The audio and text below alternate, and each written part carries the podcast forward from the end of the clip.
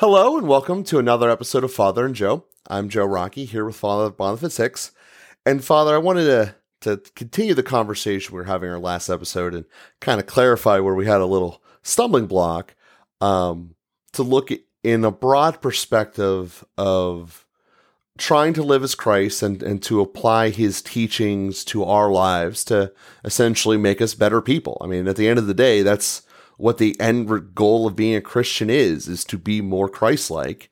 So one of the important things that you highlighted that is a pillar of the Catholic faith is that no matter how you look at it, Christ was a victim of death and crucifixion and much difficulty, especially throughout the passion that we focus here upon Lent.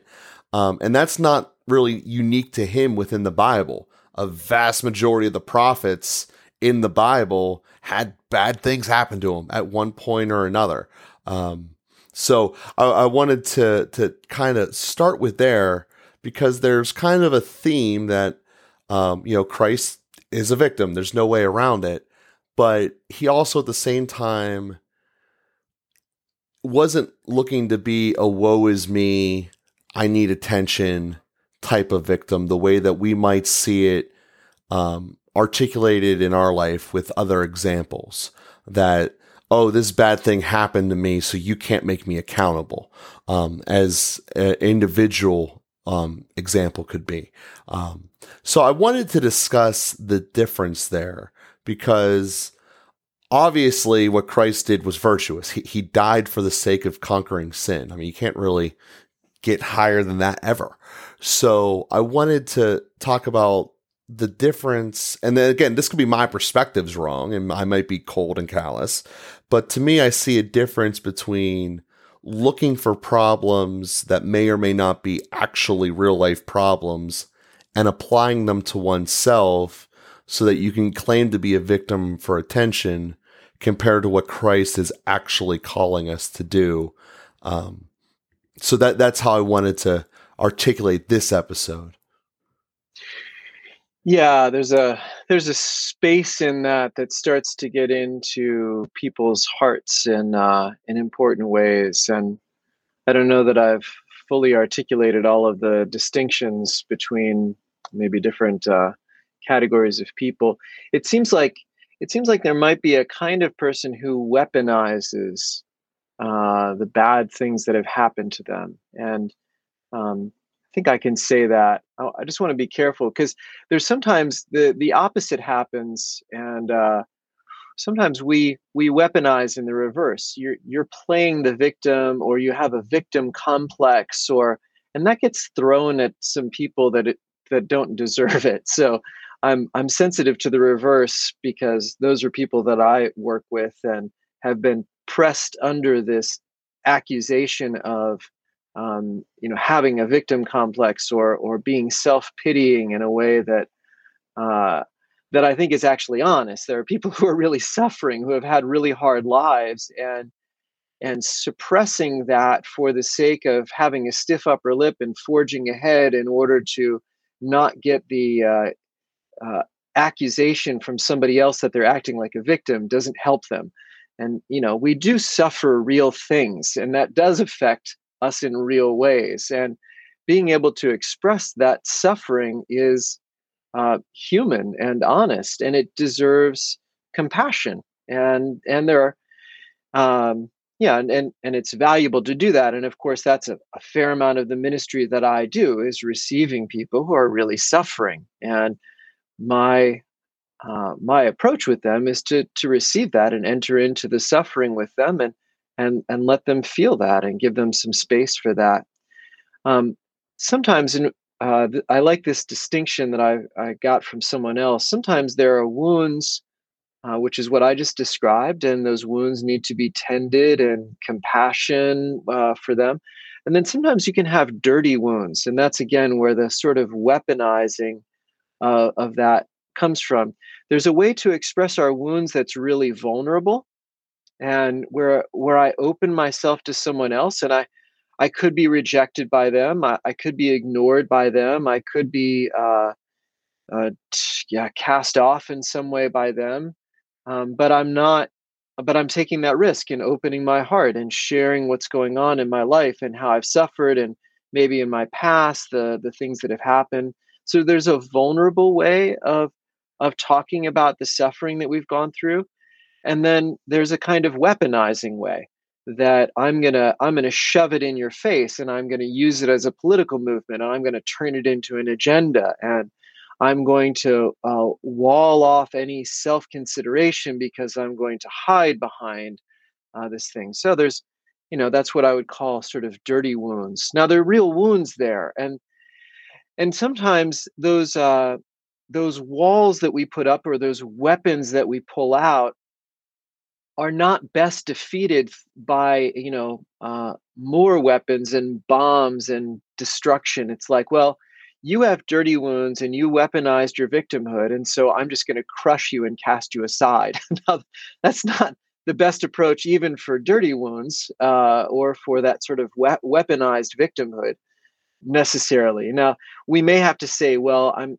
i'm sorry you know um, unless you're willing to you know so maybe um, i was talking with somebody who works at a like at a homeless shelter and and somebody who kind of comes in with a certain kind a certain amount of entitlement and says well like you you you know give me this uh, you owe me this i you know and has a uh, has a kind of hardened attitude towards what they ought to get. Now i first of all see that as well how hard is it to be in that position to feel so powerless you know that you're on the street that you don't have a home you don't really have a right to anything and nobody really has to listen to you it must be terrible. I mean, it must really be terrible to be in that position.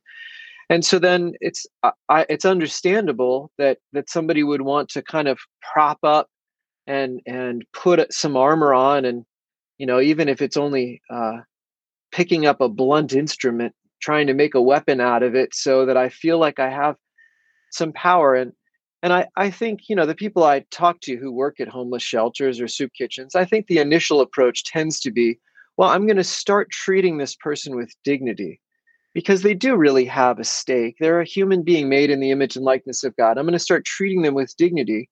Now, if they continue to be demanding and offensive, even hurtful, or you know, they start uh, hurting other people, or they start abusing that, well, then I have to put up a wall and say, you know, th- this can't go. We we can't have this. There there are you know other people also have a right, and and I have to respect that. And so, without demonizing uh, the person, I, I say, well, I you know we just can't help you right now. Or unless you're going to abide by this policy, you can't stay in this place. And there's a way we can do that that's not mean spirited, that's not accusatory, that's not destructive. And so, I think that's the kind of thing that we uh, that we aim at. Now, again, depending on you know when when some kinds of victims have sort of mobilized and you know become not just an individual who's uh, puffing out their chest and trying to claim uh, some dignity by by some behavior, but um, has become a movement and has wielded political power and is now starting to victimize others by their by their dirty wounds. You know, again, we, we deal with those things in in different ways, but um, I guess I just I feel like it's worth making some of those distinctions. I feel like there are some people that are that are victimized because they just want to express like, well, life is really hard and I have been really hurt and uh, I need some extra help and I'm I'm looking for that and and even when I try harder, I keep falling and suffering. I keep uh, you know having some of the same troubles and I don't want that, but that's that's where I am and I and I need the help. So um, I don't want to cast those people under the victim bus and uh, and and dismiss them while while recognizing that there are you know people who do put up walls. And again, I want to be compassionate even there. Sometimes people can't get in touch with their own vulnerability enough to ask for help in that more gracious way.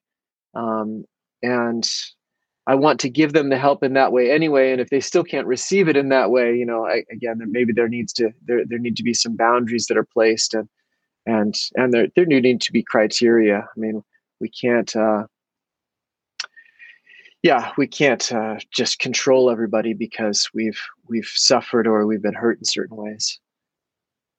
Yeah, so to first address the macro point you're making there, every time there's been a movement um, with based upon those dirty wounds, as you said, um, that has taken over and literally over top of the government to put their own in. It's happened a number of times in the Latin part of the world. It has always been vastly worse for the common individual person than than it was before. So, just as a historical note, um, but to, to talk about the micro, using your example of the individual at the homeless shelter, um, there you're showing that yes, you're in a spot where we don't know how you got to homelessness, but presumably something bad happened. And something bad happens to all of us.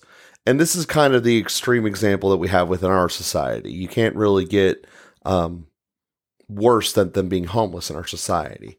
Um, so something bad happened that got you there, but you were still essentially called and required to better yourself in a capacity. And on the micro side, what bothers me and what, what, what I think that this is the difference that that trying to call back to, to what Christ calls us to do.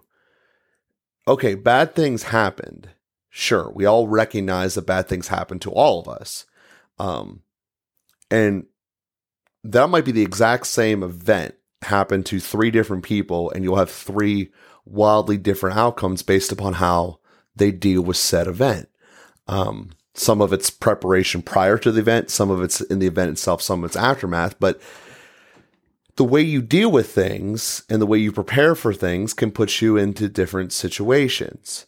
Um, so we are called, you know, by Jesus to to keep preparing to be better spiritually so that we can move ourselves to be in a state of holiness.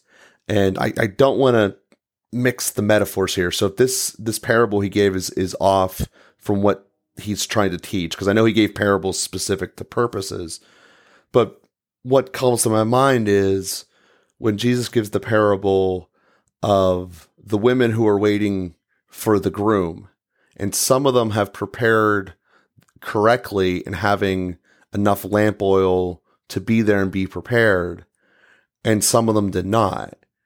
Well, they've all interfered with the same problem. The guy was late.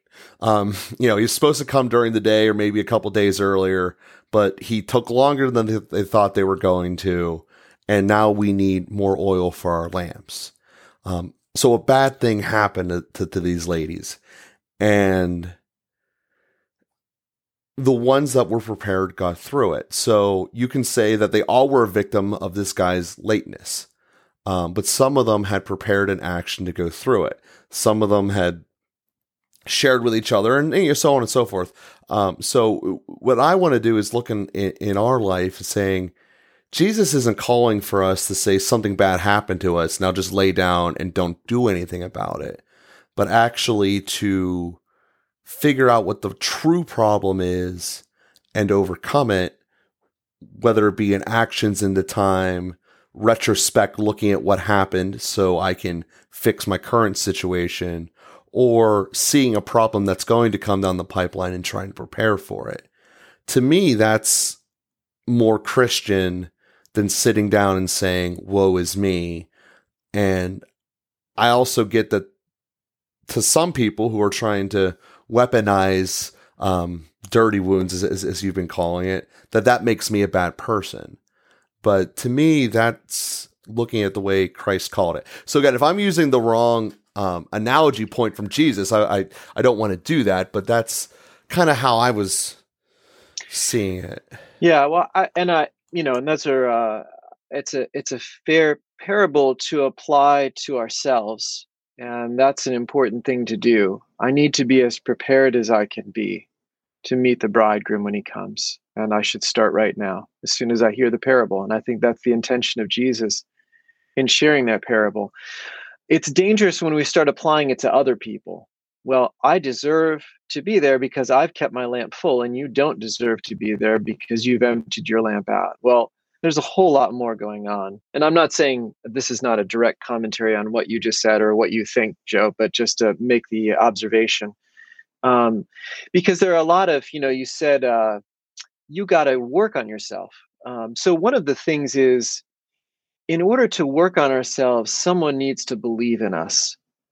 And that's something that I can't really control for myself.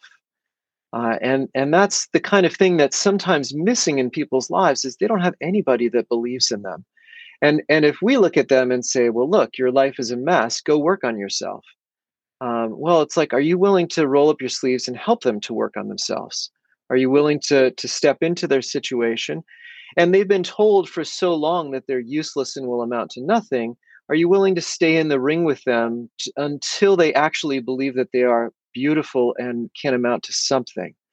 And I think that's where we get into danger when we start making judgments on other people's lives or when we start to apply these you know things in to other people that that uh, we we imagine everybody is on the same playing field when in fact when you've gotten to the point of homelessness there's a lot of stuff going on there and when you say we've all had hard times you know I, I have not been violently abused uh, sexually or physically. I haven't been told by the person who should love me unconditionally that I'm useless uh, or I haven't been used as a drug runner for my, you know, drug dealer dad. You know, I mean, it's not really true. I haven't suffered like other people have suffered. I have had people my whole life who have believed in me, supported me, provided for me, and given me opportunities. And I, I simply can't make the comparison between myself and someone else. So, but if I start investing in someone, are they willing to, you know, I'm willing to stay in the ring with them. Are they willing to stay in the ring with me? And I,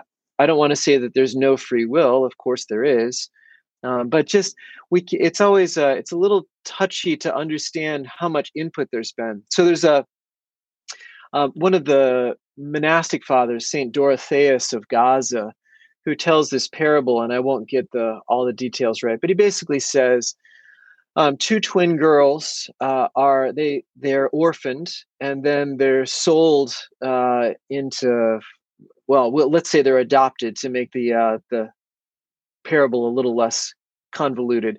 They're adopted into two different situations. One is adopted um, by a, a, loving Christian woman who provides everything for her, believes in her, supports her, and helps her to uh, to become a virtuous woman. The other is adopted into a band of uh, gypsies. Uh, well, let's not even say that. Into a band of uh, into a circus uh, with prostitutes, and is basically formed as a, a kind of sex slave and um, now, when when one of them commits sin, is it on the same par as the other one? uh, is basically the question that he comes to, and and you know then just says like, we're just not in a position to to judge where people are, and so that's where we want to provide what we can provide for the person to do our best. And and all of us are not in the same position. I i don't work directly with you know homeless people or at homeless shelters. And i love the people who do and get to know the people in those situations. They understand. They can see the ones who are really ready to receive help who have sort of hit rock bottom who are vulnerable in a way that they're they're open to being supported they can see other ones who are still kind of posturing and uh, they're trying to you know get what they can out of the system they're they're trying to extract without giving um, they're not willing to take the risk of letting someone really into their lives. They're trying to, you know, weaponize their dirty wounds, as we talked about, or um, trying to manipulate the system so they they can just get what they can out of it. And it's a, you know, there's a well, there's a survival skill that's active there, but there's an unwillingness to grow.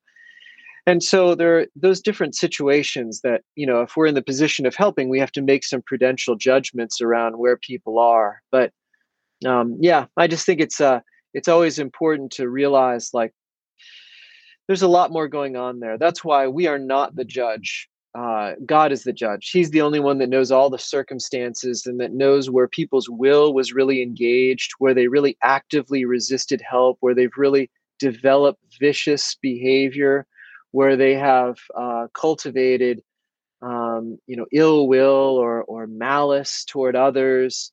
Uh, God alone knows where the line is between what is a genuine consequence of of terrible example and and suffering that someone has gone through and where it's a willful resistance to being helped and and things like that so um, yeah anyway i just think it's important to not cast everybody into the same category and uh, and to be sensitive to those realities certainly and and part of your job as a parent is to put them into a, your children into a better starting situation. That's part Absolutely. of what you're called to do.